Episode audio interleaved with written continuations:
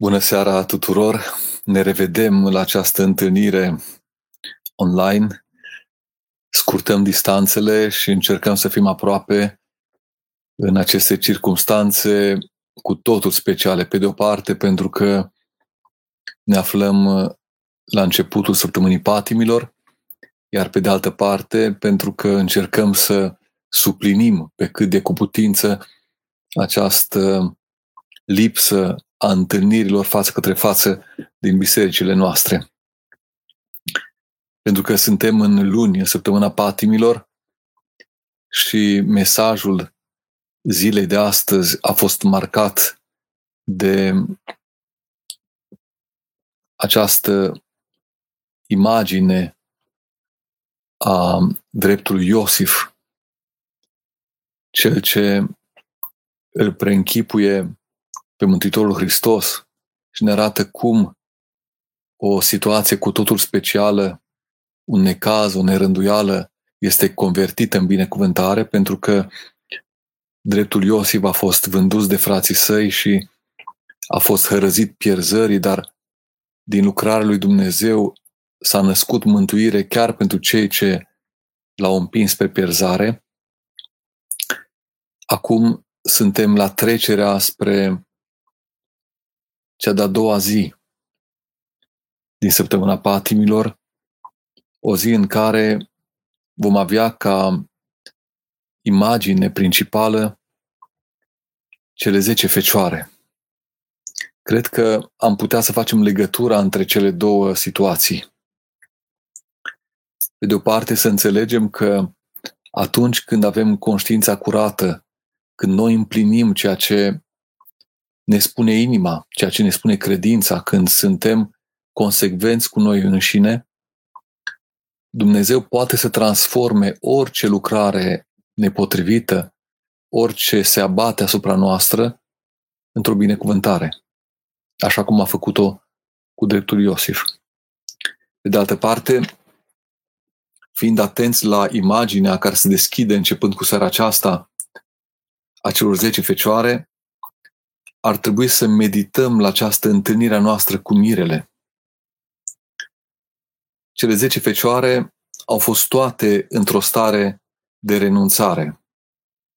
Fecioria reprezintă puterea omului de a se înfrâna, de a se retrage din grijile cele lumești.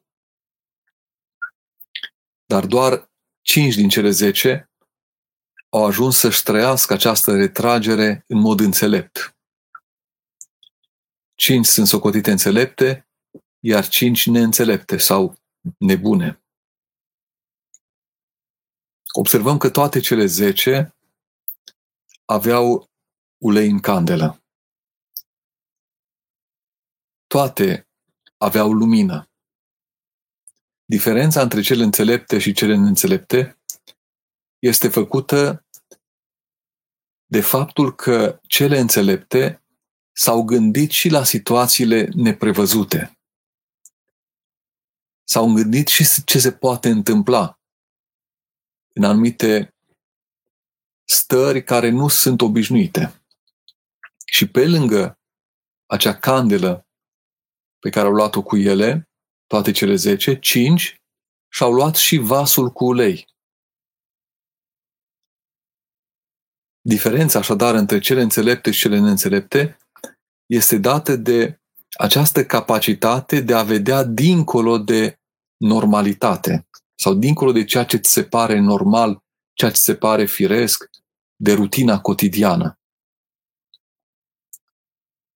Și cred că în această direcție ar trebui să ne gândim, să medităm, să reflectăm acum în săptămâna patimilor.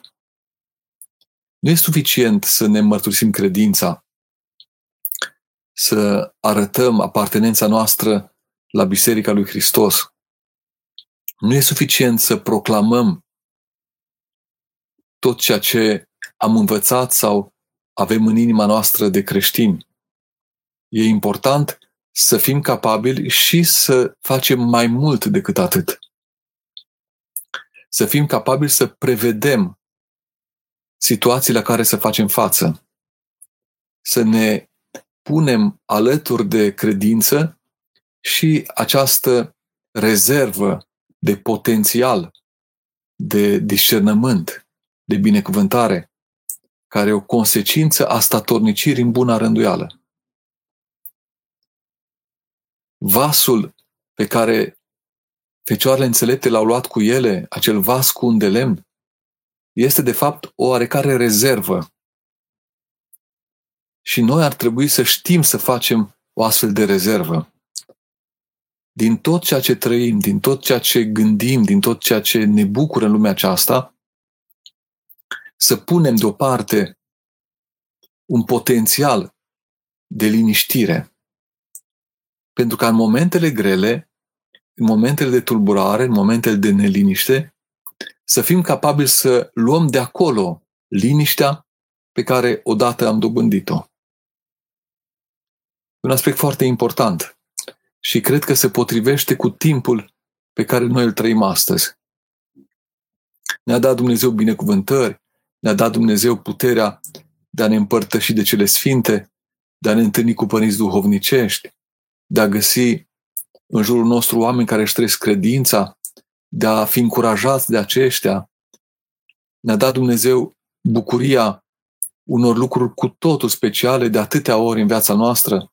Ne-am simțit luați în brațe de Dumnezeu. Din toate acele stări, ar fi trebuit noi să punem deoparte o sursă de bucurie, un izvor care să fie de folosit, să-l putem folosi și în momentele mai grele.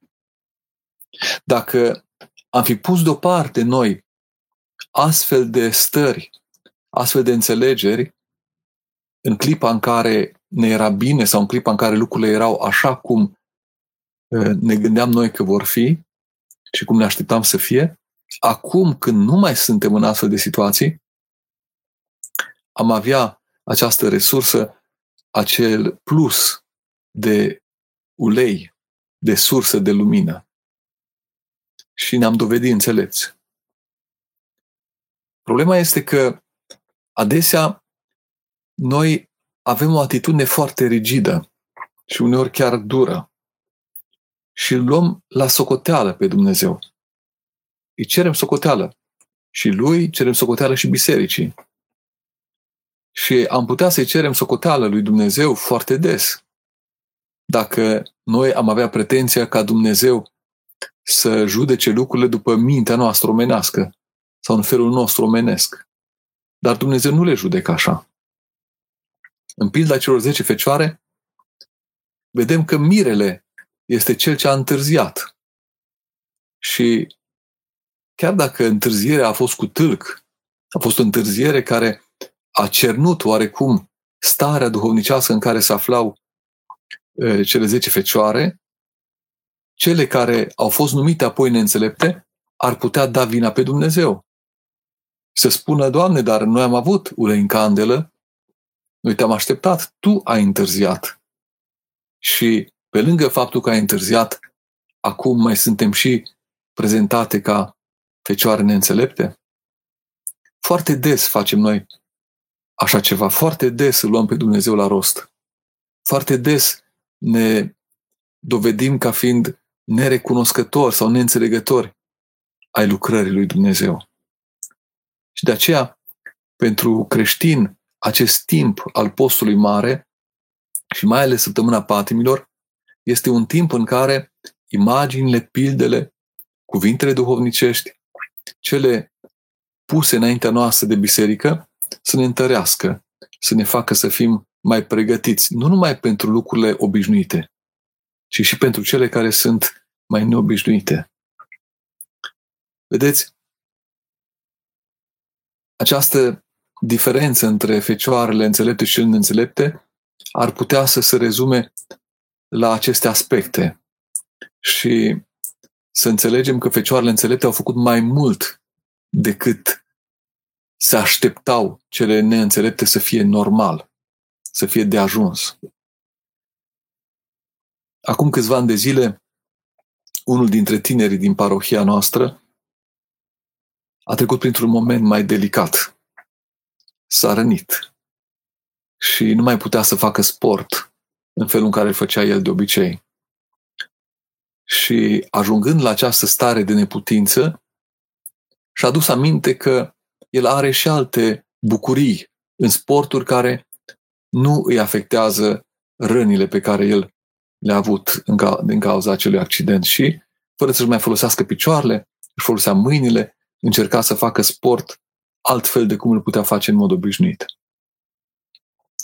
Și văzându-l atât de determinat și atât de hotărât să, să se autodepășească, l-am întrebat cum a ajuns la această înțelegere. Era un adolescent, un adolescent de la care te-ai fi așteptat la răspunsuri doar lumești.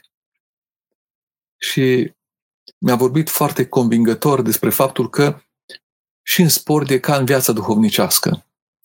Doar atunci când crezi că nu mai poți, când faci efort foarte mare și când te sfâșie uh, acel efort și simți că nu mai poți și totuși mai faci două, trei mișcări, încă un efort suplimentar, acel efort suplimentar se pune, acel efort suplimentar îți dă o forță cu totul separată. Chiar dacă e o rupere, chiar dacă e o sfâșiere în trup, odată ce ai depășit acea sfâșiere, acea, acel traumatism, am putea zice, la nivelul mușchilor, ajungi să devii mai puternic.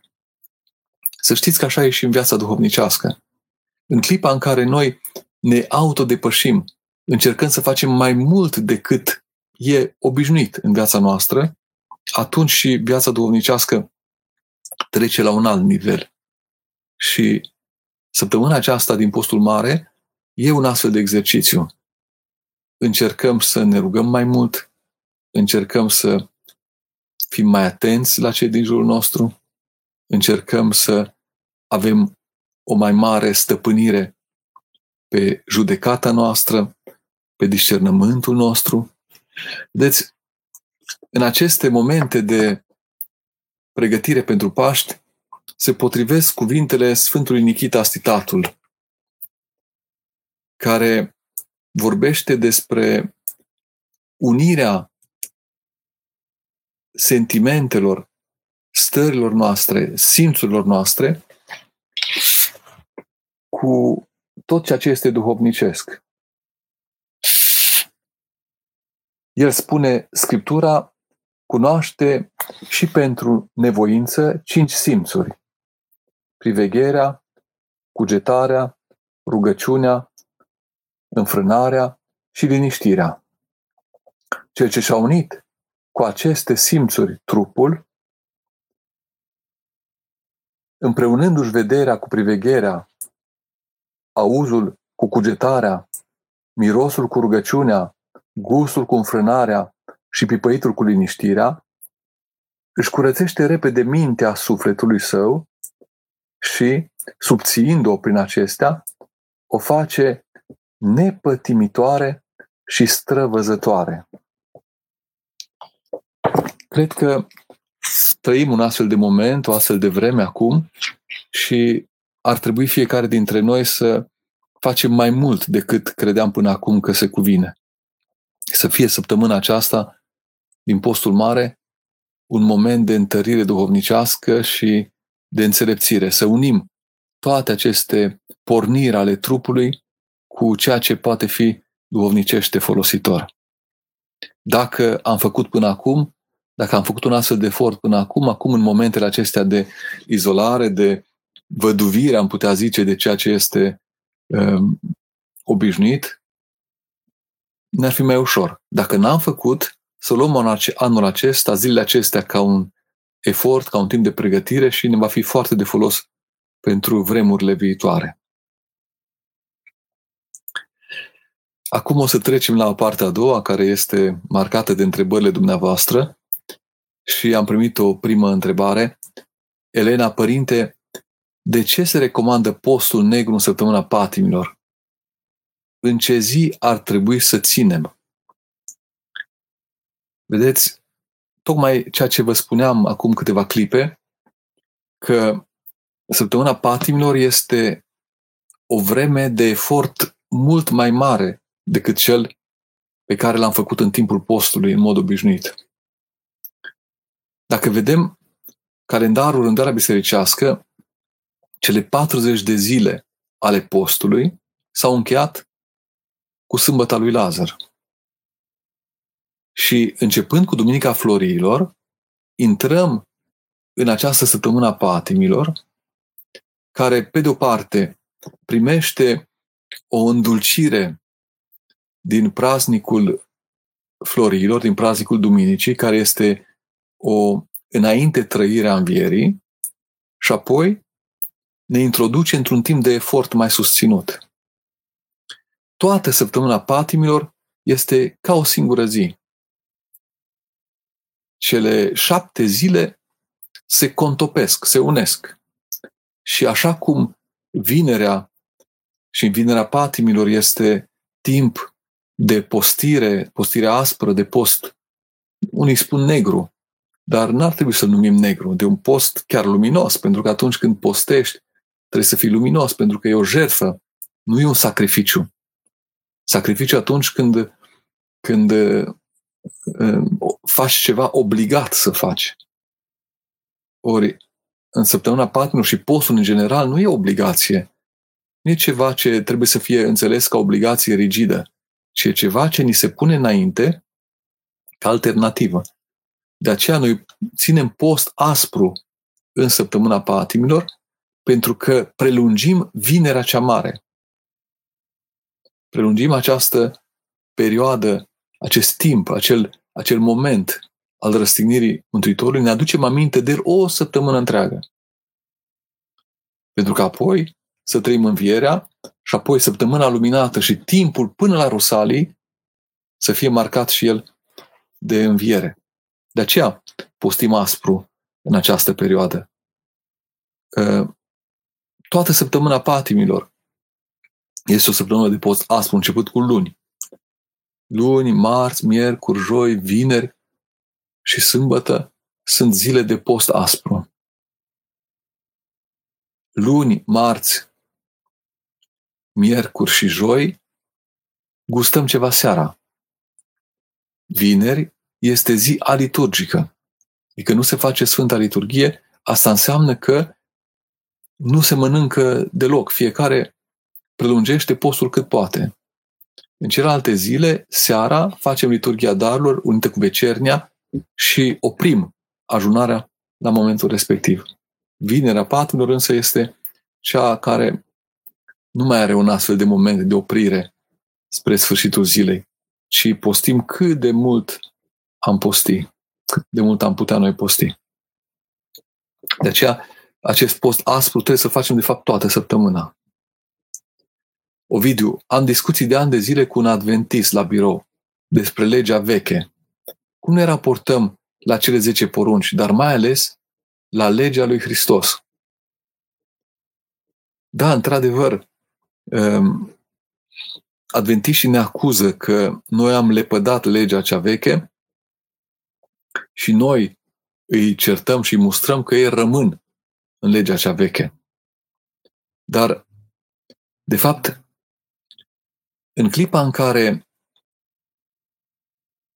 Hristos a venit, El n-a venit să șteargă legea cea veche, ci a venit să o împlinească, a venit să o descopere într-o frumusețe a libertății, a întâlnirii omului cu Dumnezeu dincolo de constrângerile juridice, formale. Vedeți, aici e sensul profund al depășirii legii celei vechi prin legea cea nouă. Hristos nu a adus ceva nou prin legea nouă, ci a înnoit legea cea veche. Vedeți diferența între a aduce ceva nou și a înnoi.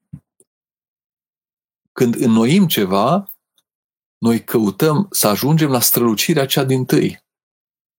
Și acest lucru l-a făcut Hristos.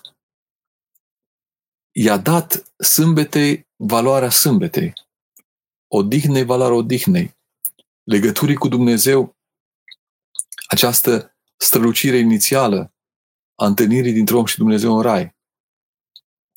A dat valoare întregii legi a Vechiului Testament. Și din ea a venit, de fapt, legea cea nouă. Când legământul cel nou ne este pus înainte, el nu este o înlocuirea legământului celui vechi, ci este o înnoire a lui.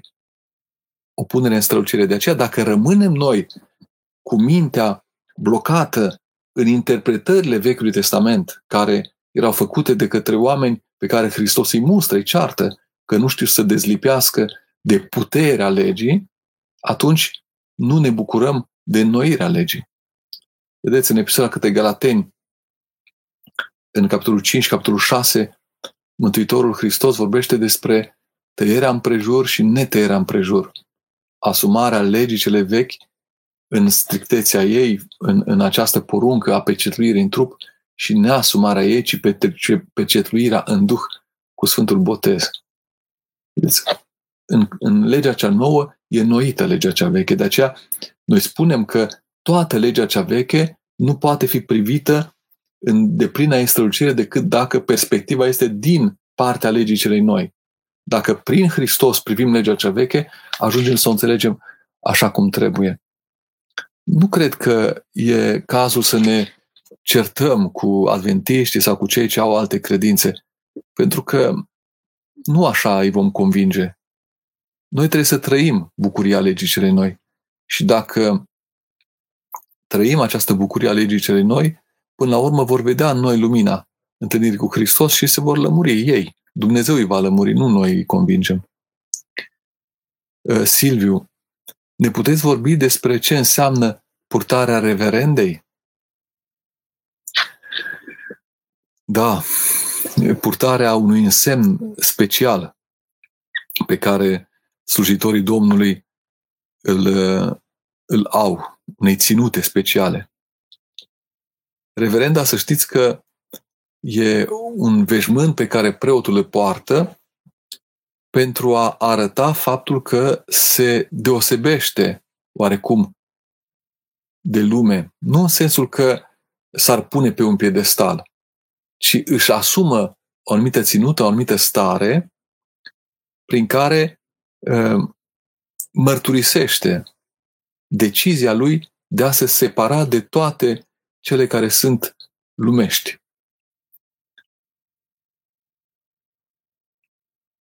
Nu întotdeauna uh, preoții au avut posibilitatea să aibă reverenți. Vă dați seama că uh, în vechime preoții din Ardeal, de exemplu, nu se distingeau de popor prin reverendă, pentru că aveau, ne spun sursele, că aveau aceleași ținute ca și țăranii, erau și ei iobaci preoții. Dar se distingeau prin părul lung și barba pe care o purtau. Prin ținuta uh, țărănească care era marcată oarecum de ceva care arăta și slujirea în care se aflau ei. De aceea, reverenda trebuie să o înțelegem și ca o ținută, ca o, ca o haină, prin care cel ce o poartă își arată opțiunea de viață pe care a ales-o. Și așa trebuie să o înțelegem. Pe de altă parte, noi am preluat reverenda și de la practica monahilor, celor ce se retrăgeau din lume și nu mai purtau haine strălucitoare. Și în viața de zi cu zi din lume, preoții, purtând haine închise la culoare, nu lăsau să se vadă decât chipul. Purtând haine închise, părul lung, barbă, monahii nu lăsau să vadă decât fața, decât chipul. Restul tot era cernit. Pentru că ceea ce e important, ceea ce contează, este această strălucire a chipului lui Dumnezeu în noi. Vedeți, și monahiile și monahii au această ținută care întunecă restul și lasă doar chipul să se vadă. Doar în momentul slujirii liturgice purtăm veșminte strălucitoare, pentru că atunci nu mai este haina noastră, prezența noastră în lume, ci e lucrarea lui Dumnezeu. Tot ce se întâmplă în biserică, toată strălucirea din biserică, nu este altceva decât o înțelegere a raiului, a harului lui Dumnezeu. De aceea veșmintele preoțești cu care se slujește în biserică sunt strălucitoare, pentru că sunt marcate de prezența harului. Așadar, reverenda este ținuta pe care preotul o poartă, tocmai pentru a arăta că a ales să se distingă de obiceiurile lumești. Și de aceea atunci când, când un preot uh, face de rușine biserica, uh, mai spunem și că ne cinstește haina preoțească. Sau un preot care tră, își trăiește slujirea și credința, face cinste tagmei preoțești și uh, veșmântul, veșmântului pe care îl poartă. Lucian. Cum să nu depășesc profilaxia și igiena obsesivă? Deci cum să nu depășesc profilaxia și igiena obsesivă și să ajung la cea obsesivă, compulsivă, care este deja un indice al fricii. Dar vedeți, toate câte sunt în exces nu sunt rânduite. Nu sunt binecuvântate. E normal să fim curați, să fim atenți, mai ales în perioada aceasta, uh, să ne preocupăm, pe de o parte, să nu aducem în familia noastră neputința și pe de altă parte să nu dăm celorlalți. Dar ar trebui să fie fără stres. Noi facem ce ține de noi. Dar dincolo de ceea ce facem noi, e mâna lui Dumnezeu. Dacă suntem atenți și trăim o igienă și o atitudine de, de curăție și trupească și sufletească, suntem în starea firească a vieții creștine. În clipa în care exagerăm și se adaugă acestei preocupări stresul și frica de a nu suferi cumva de o anumită boală, de a nu muri chiar, apare acea parte care este ne la locul ei, care nu mai e binecuvântată, nu mai e uh, rodul lucrării lui Dumnezeu. E echilibru pe care noi trebuie să-l căutăm. Nu e ușor să-l căutăm, să-l găsim. Pentru că excesele sunt întotdeauna mai simple decât echilibrul. Dar dacă noi credem că suntem în mâna lui Dumnezeu și facem ce ține de noi, atunci Dumnezeu ne binecuvintează. Și cred că asta ar trebui să facem. Să, să fiți încredințat că și viața și sănătatea e în mâna lui Dumnezeu, să faceți ce ține de dumneavoastră și apoi să fiți gata să purtați crucea pe care Dumnezeu o pune pe umeri. Dar crucea, să știți că nu e numai suferință, crucea este și responsabilitate și obligațiile pe care le aveți în jurul dumneavoastră. Uh, ar trebui să vă confruntați cu momente în care sunteți pus în situația de a, de a relativiza anumite așa frici. Să ziceți, Domnul este apărătorul vieții mele și nu mă voi teme de ce îmi va face mie omul. Să fiți uh, mai relaxat la acest nivel al înfricoșării de moarte, dar poate că nu acum e momentul cel mai potrivit să vă debarasați de obiceiurile acestea și de fricile acestea, pentru că suntem într-o vreme de, de carantină, de boală, de infecție generalizată și poate că acum această frică de, de contaminare vă ajută, vă face să fiți mai prudent. După ce va trece această perioadă, dacă va continua să vă fie frică, atunci trebuie să să, să vă regăsiți liniștea.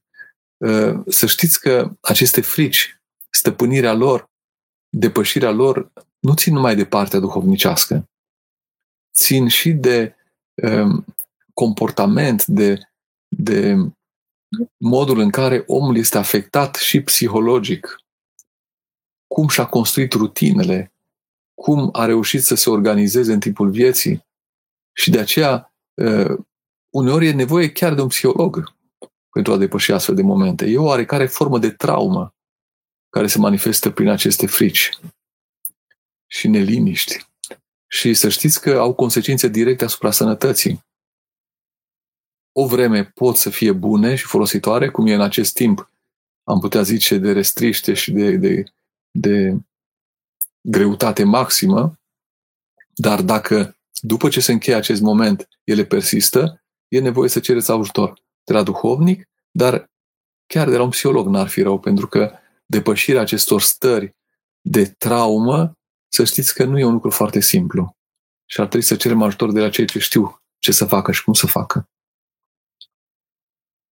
Părinte, este păcat să schimbi duhovnicul fără, fără să ți se dea dezlegare? Da. Și nu. Am spus da și nu pentru că trebuie să avem o înțelegere complexă a ceea ce înseamnă legătura noastră cu duhovnicul. Legătura cu duhovnicul nu e legătura cu o persoană numai, ci e legătura cu biserica.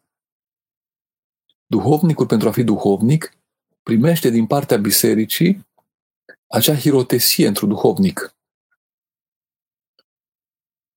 prin care biserica îl prezintă poporului ca fiind capabil, vrednic, să primească mărturisirea credincioșilor. Și rânduiala este să ai un, un duhovnic care să-ți fie statornic în această îngrijire duhovnicească.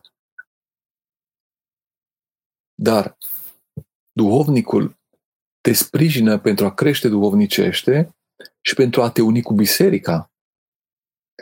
Nu cu el. Nu legătura cu el. Cu nume și prenume e cel mai important lucru, ci legătura cu întreagă biserica. Sfântul Grigore, dialogul, spune la un moment dat, vorbind cu preoții, că ar trebui să fie foarte atenți preoții ca nu cumva oamenii să se lege mai mult de ei decât de Hristos. În clipa în care legătura cu duhovnicul devine foarte personală și creăm o dependență de duhovnic, o dependență care se manifestă printr-o infantilizare a noastră uneori. Nu mai pot face nimic fără duhovnic. Simt că nu mai am libertatea de a mă exprima, de a alege. Îmi supun toate gesturile, toate atitudinile duhovnicului.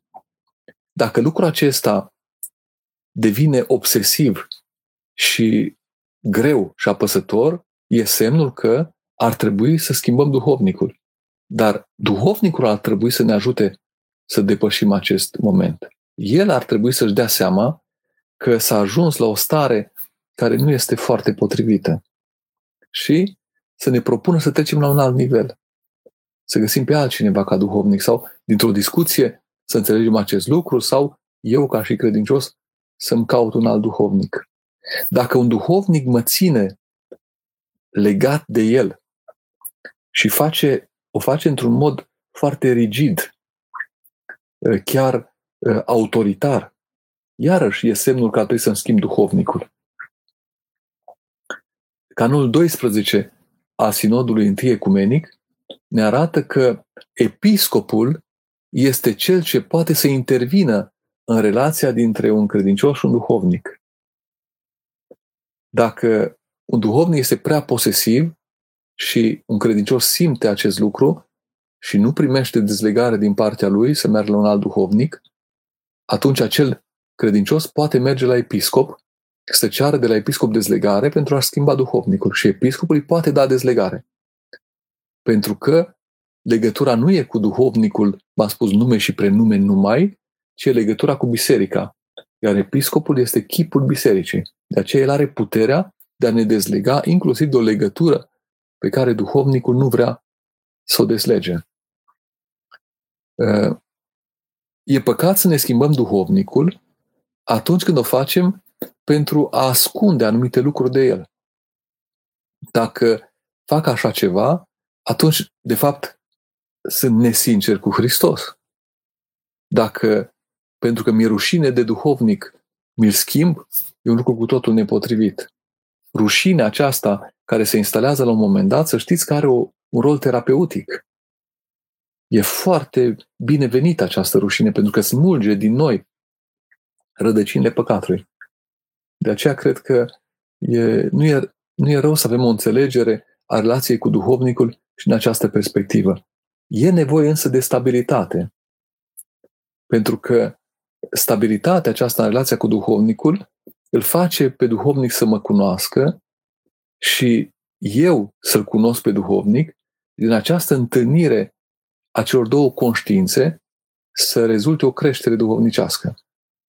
De aceea, ceea ce vă recomand eu e să fiți statornici în relația cu duhovnicul, să nu-l schimbați decât dacă simțiți că sunt una dintre cele două situații. Fie că duhovnicul devine foarte posesiv și atunci, dacă el nu vă dă binecuvântarea, ar trebui să stați vreo cu episcopul să-l puteți schimba, fie că simt o delăsare sau, știu eu, e prea ocupat sau nu, nu poate să-mi răspundă nevoilor duhovnicești și atunci îi cer binecuvântarea să mă dezlege și mă va dezlega, să mă duc la un alt preot. Luminița, Doamne ajută, ce înseamnă versetul, nu văd foarte bine aici că e, da, 4, capitolul 9 de la facere. Numai carne cu sângele ei, în care e viața ei, să nu mâncați. Da, e acea interdicție pe care o dă Scriptura pentru consumarea sângelui. Interdicție preluată și de primul sinod al Bisericii, sinodul apostolic.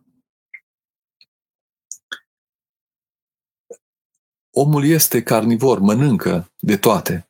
L-a lăsat Dumnezeu pe om să mănânce toate, omnivor, adică mănâncă de toate. Dar este oarecare decență, inclusiv în alimentație și mâncarea cărnii sau cărnii cu sângele ei e un act de cruzime sau de agresivitate maximă și biserica și Dumnezeu a avut grijă să atragă atenția asupra acestui aspect. Interdicția aceasta de a mânca sânge sau animale sugrumate e o interdicție care se păstrează și în biserică în zilele noastre și cred că ar trebui să fim atenți. Acum, viață, viața în, în, în trupul omenesc nu e marcată numai de sânge, dar sângele este cel care e imaginea acestei vieți. Și de aceea interdicția e legată și exprimată la acest nivel. Nu sunt exeget al Vechiului Testament, nici al Noului Testament. Nu vreau să vă dau acum o, un răspuns absolut. Probabil că puteți să-l întrebați pe Părintele Tofană, săptămânat profesor de Noul Testament sau de Vechiul Testament, dar eu cred că această interdicție se referă și la această atitudine pe care noi um, o avem față de hrană. Din păcate, uh, omul este uh, făptura care e capabil să ucidă nu numai ca să hrănească, eu ucide și uh, din răzbunare și din, din, dintr-o atitudine care e mai rea decât animalelor. De aceea și când ne hrănim trebuie să fie oare, oarecare decență, să nu fie știu, amestecate lucrurile. Ioan, nu găsiți că este un neajuns acesta ca restul creștinilor, că restul creștinilor sunt în săptămâna luminată și noi suntem în săptămâna mare? Cum putem practica iubirea față de ceilalți care se veselesc și noi postim? Da, e o problemă serioasă. Noi aici în Occident o trăim mai acut pentru că suntem într-un mediu majoritar catolic, în anumite țări și protestant. Da, sunt cele două tradiții de sărbătorire a Paștilor, dar să știți că faptul că acum sunt două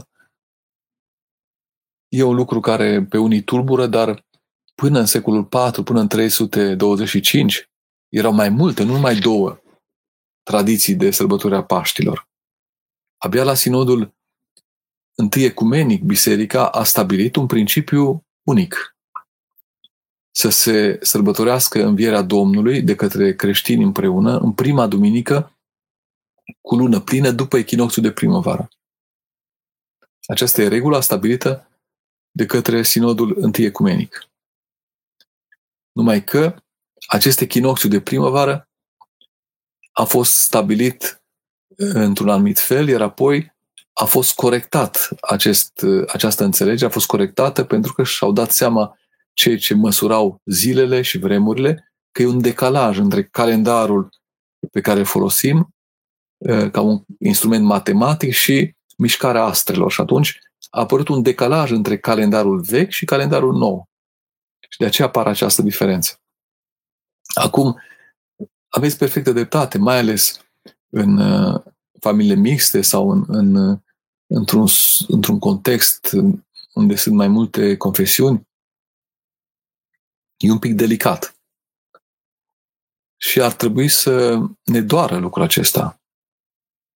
Atât să-mi pară rău că noi creștinii nu suntem capabili să trăim uh, foarte consecvent legătura aceasta a iubirii. Și să-mi pare rău că suntem dezbinați. Că suntem uh, uneori chiar, chiar într-o stare de vrăjmășie. Să mă doară faptul că nu e un domn, o credință și un botez în sensul sociologic al termenului. Noi credem că biserica ortodoxă este biserica una, sfântă, sobornicească și apostolică. Noi credem că suntem în biserica deplină și în deplinătatea bisericii. Și ceilalți care sunt în jurul nostru creștini, ă, datorită învățăturilor greșite prin care s-au îndepărtat de, de biserică, sunt într-o oarecare îndepărtare de această lucrare de plină Harului. Dar trebuie să ne doară că nu suntem toți împreună.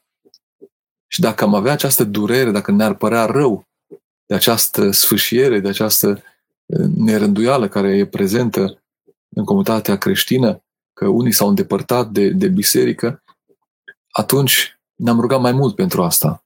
Și poate că Dumnezeu le-a rânduit cum știe El. Oamenii s-au dezbinat.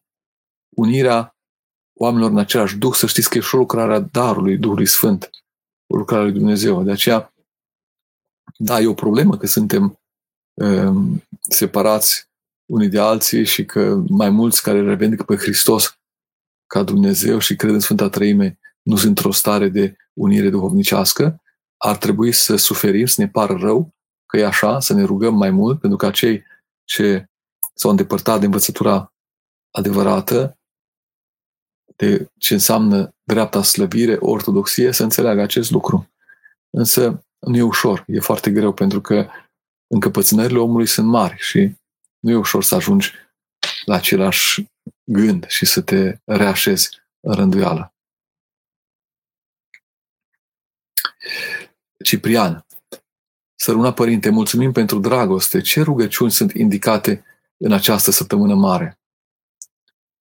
În primul rând, ar trebui să facem rândul bisericii.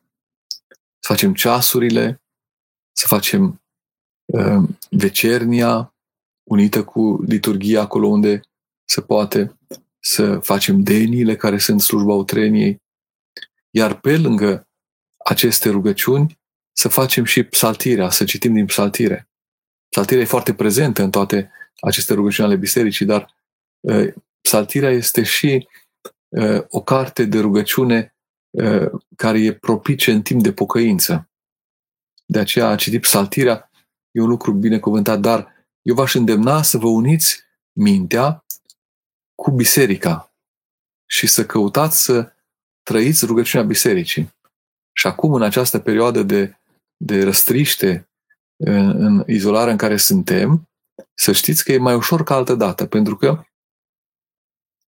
chiar și mănăstiri care erau foarte reținute în a transmite pe internet slujbele lor, o fac. Am văzut foarte multe slujbe transmise de la mănăstirea Pudna, de la alte mănăstiri de tradiție din biserica noastră și ați putea să vă uniți mintea cu acea rugăciune. Dar nu stând în fața ecranului. Nu ecranul este cel care vă dă binecuvântarea. Dacă ați avea dumneavoastră în casa dumneavoastră un altar făcut un loc de rugăciune cu o candele, cu câteva icoane și ăsta e îndemnul pe care vi-l dăm toți acum în această vreme să aveți în casa dumneavoastră un altar și dacă ați sta în fața acestui altar în rugăciune și în același timp ați pune pe calculator, pentru că acum sunteți conectat la internet, deci dacă vorbim împreună acum înseamnă că știți folosi aceste mijloace de comunicare și în, în, în ați asculta rugăciunile făcute de către părinți în mănăstire, iar dumneavoastră ați fi în fața icoanei și ați trece prin mintea dumneavoastră rugăciunea făcută de către părinți acolo, ar fi un lucru extraordinar.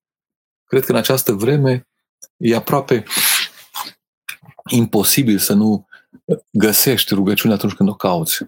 Dar, repet, nu ne rugăm la ecranul televizorului, nu rugăciunea prin, rugăciunea prin internet care depersonalizează rugăciunea, ci această apropiere de, de Hristos cu ajutorul celor ce pot să o facă acolo unde se cuvine să o facă.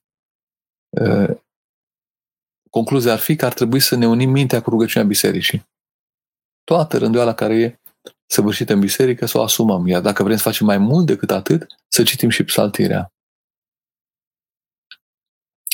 Beatrice, săruna părinte, ce psalm trebuie să citim în, din psaltire pentru liniște, iertare și vrăjmaș? Uh, la, în psaltire, la început, dacă aveți psaltire, la început acolo sunt uh, diferiți psalmi pentru diferite trebuințe. Și puteți citi. Puteți ține cont de acea indicare. Dar să știți că nu e potrivit să uh, vedem această apropiere a noastră de rugăciune așa într-un mod foarte rigid, foarte strict, în sensul că uh, citim un psalm pentru oarecare nevoie și gata, pentru că am citit acel psalm, Domnul răspunde matematic uh, cererii noastre. Ar fi timpul să, după anumiți ani de zile de viață duhovnicească, să și simțiți ceea ce vă bucură, care sunt psalmii care vă dau liniște în diferite mod, modalități sau în diferite sorace prin care treceți. Dar în psaltire, la începutul psaltirii, este această listă de psalmi, de unde vă puteți inspira și puteți să, să înțelegeți. Apoi, legat de vrăjmaș, ar trebui să înțelegem că nu avem alt vrăjmaș decât pe potrivnicul. Doar diavolul e vrăjmaș. Și, și atunci când ne rugăm pentru cei ce îi considerăm noi oameni vrăjmași, ar trebui să înțelegem că e o vrăjmășie a celui potrivnic care se realizează prin diferiți oameni și să le arătăm și lor iubire. Și să, să știm că singurul vrăjmaș al omului e cel potrivnic. De aceea e mai potrivit să spunem că ne rugăm pentru cei ce ne iubesc și pentru cei ce nu ne iubesc. Da, rugăciunea este și cuvântul de vrăjmaș, dar e o vrăjmășie a celui potrivnic folosită în mod foarte iscusit de cel potrivnic pentru a ne învrăjmăși cu oamenii. De aceea, dacă pe cei care se, pe care i-am considerat noi vrăjmași i-am iubit mai mult, dacă am fi mai binevoitor, mai blâns, mai recunoscător față de micul gest care ar putea veni din partea lor, ar fi extraordinar. Flavius, Doamne ajută, Părinte, de ce acceptă BOR ortodoxia perit vechi a Rusiei și a Moldovei nu? A mai fost o astfel de întrebare în prima întâlnire pe care am avut-o.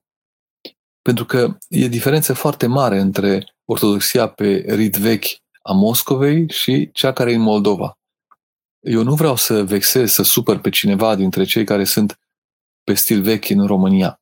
Dar diferența e că stiliștii sau cei care sunt pe stil vechi în Moldova s-au separat de Biserica Ortodoxă și au făcut o biserică distinctă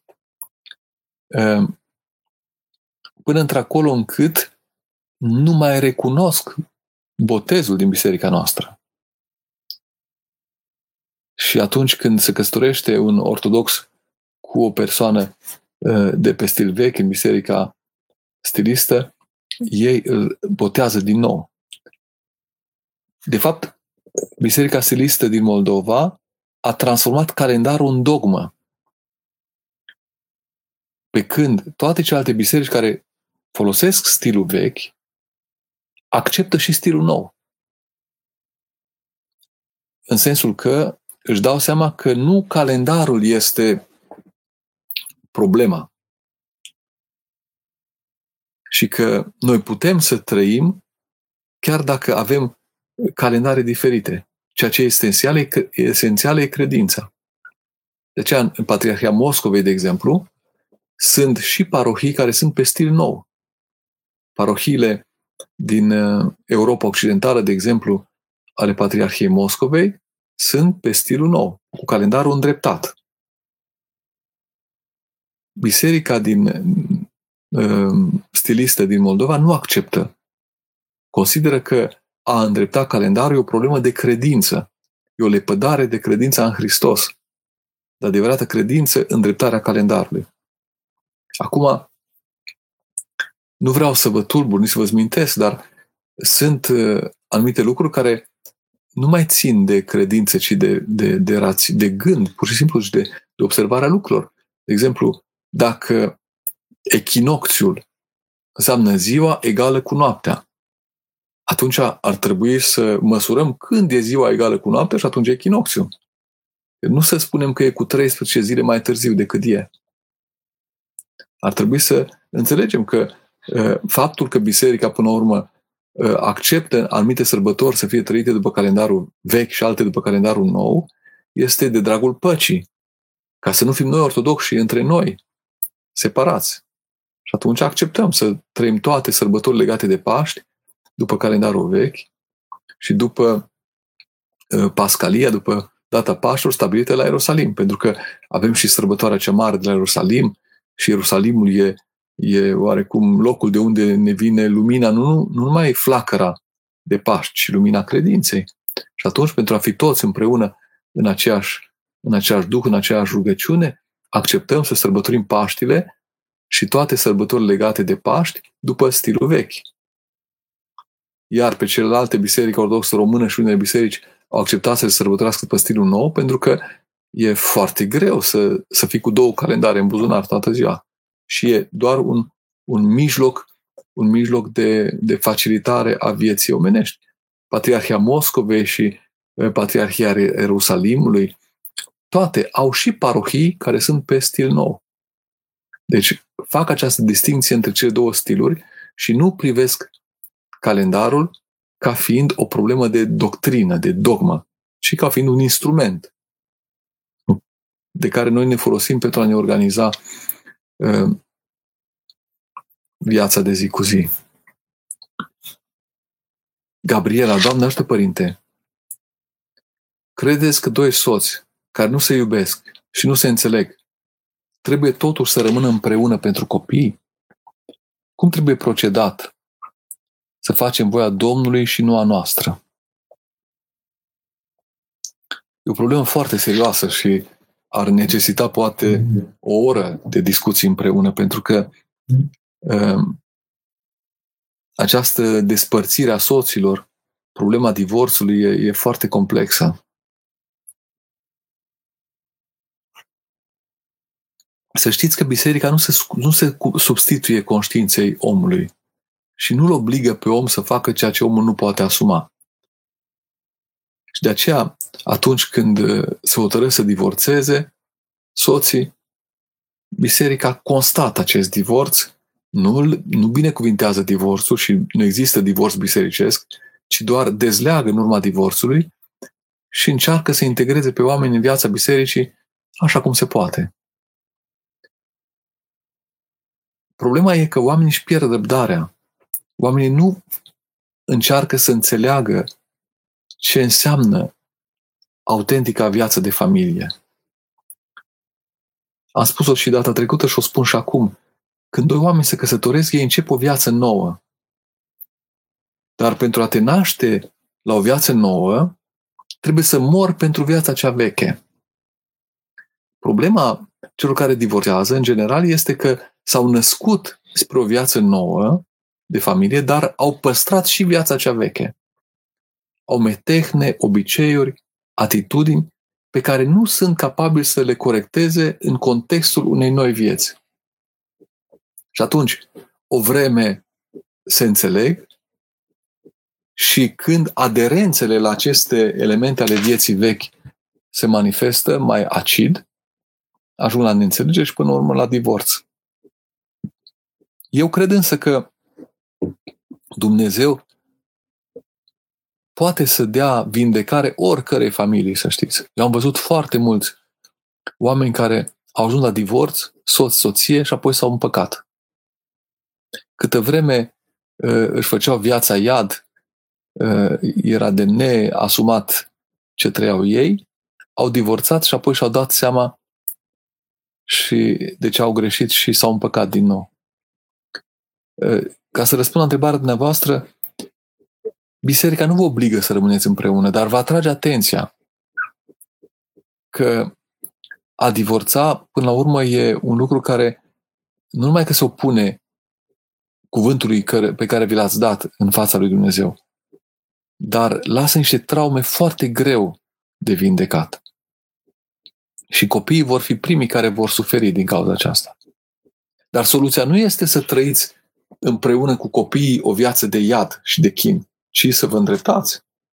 Dragostea față de copii nu e suficientă ca să ziceți, bun, nu divorțez pentru copii. Pentru că dacă spune omul așa, nu divorțez pentru copii, e mai grav. Pentru că, de fapt, soții trăiesc unul față de altul o stare cu totul nepotrivită, e o ceartă continuă, o tensiune continuă și copiii tot traumatizați rămân. Dacă aș putea să spun, da, rămân căsătorită pentru copii sau căsătorit pentru copii și încerc să-mi regăsesc soțul pentru copii, încerc să văd că nu e atât de rău cât mi-am închipuit eu că e. Și apoi să înțeleg că acești prunci nu puteau fi decât cu el. Dacă îmi iubesc copiii, nu pot să nu-mi iubesc și soțul. Iar dacă nu-l iubesc, înseamnă că e ceva ce nu văd eu acolo, pentru că l-am iubit odată. Nu ne-a obligat nimeni să ne căsătorim. Sau dacă v-a obligat cineva din acea căsătorie, s-a născut, s-au născut copiii pe care îi iubiți și de dragul lor ar, ar trebui să vă depășiți această neputință. Cu alte cuvinte, ă, a face voia lui Dumnezeu în astfel de situații nu înseamnă a trăi frustrată într-o relație de căsătorie și a te schingiui trăind lângă un om pe care nu mai poți suporta, ci tocmai să înveți să-l suporți, să te bucuri de tatăl copiilor sau de să încerci să-l ajuți să se îndrepte, să devină ceea ce ți-ai dori să fie. E, e lucru foarte important dacă înțelegem această perspectivă și eu cred că orice familie poate fi vindecată. Dacă cei doi încearcă să nu mai trăiască voia lor, ci voia celuilalt. Vedeți, în taina anunții noi spunem, cerem de la Dumnezeu ca Dumnezeu să-i unească într-un gând Divorțul e atunci când n-a avut loc această unire într-un gând și fiecare trage în partea lui. Să știți că nu e prea târziu. Am văzut oameni în vârstă care se redescoperă și se împacă și ajung să aibă bătrâneți liniștite, mai liniștite decât tinerețile. Uh, Lucian. Sunt un profesor cadru didactic modest și nemulțumirea și dorința de a fi altceva este o revoltă împotriva lui Dumnezeu, de la care am talanții profesiei.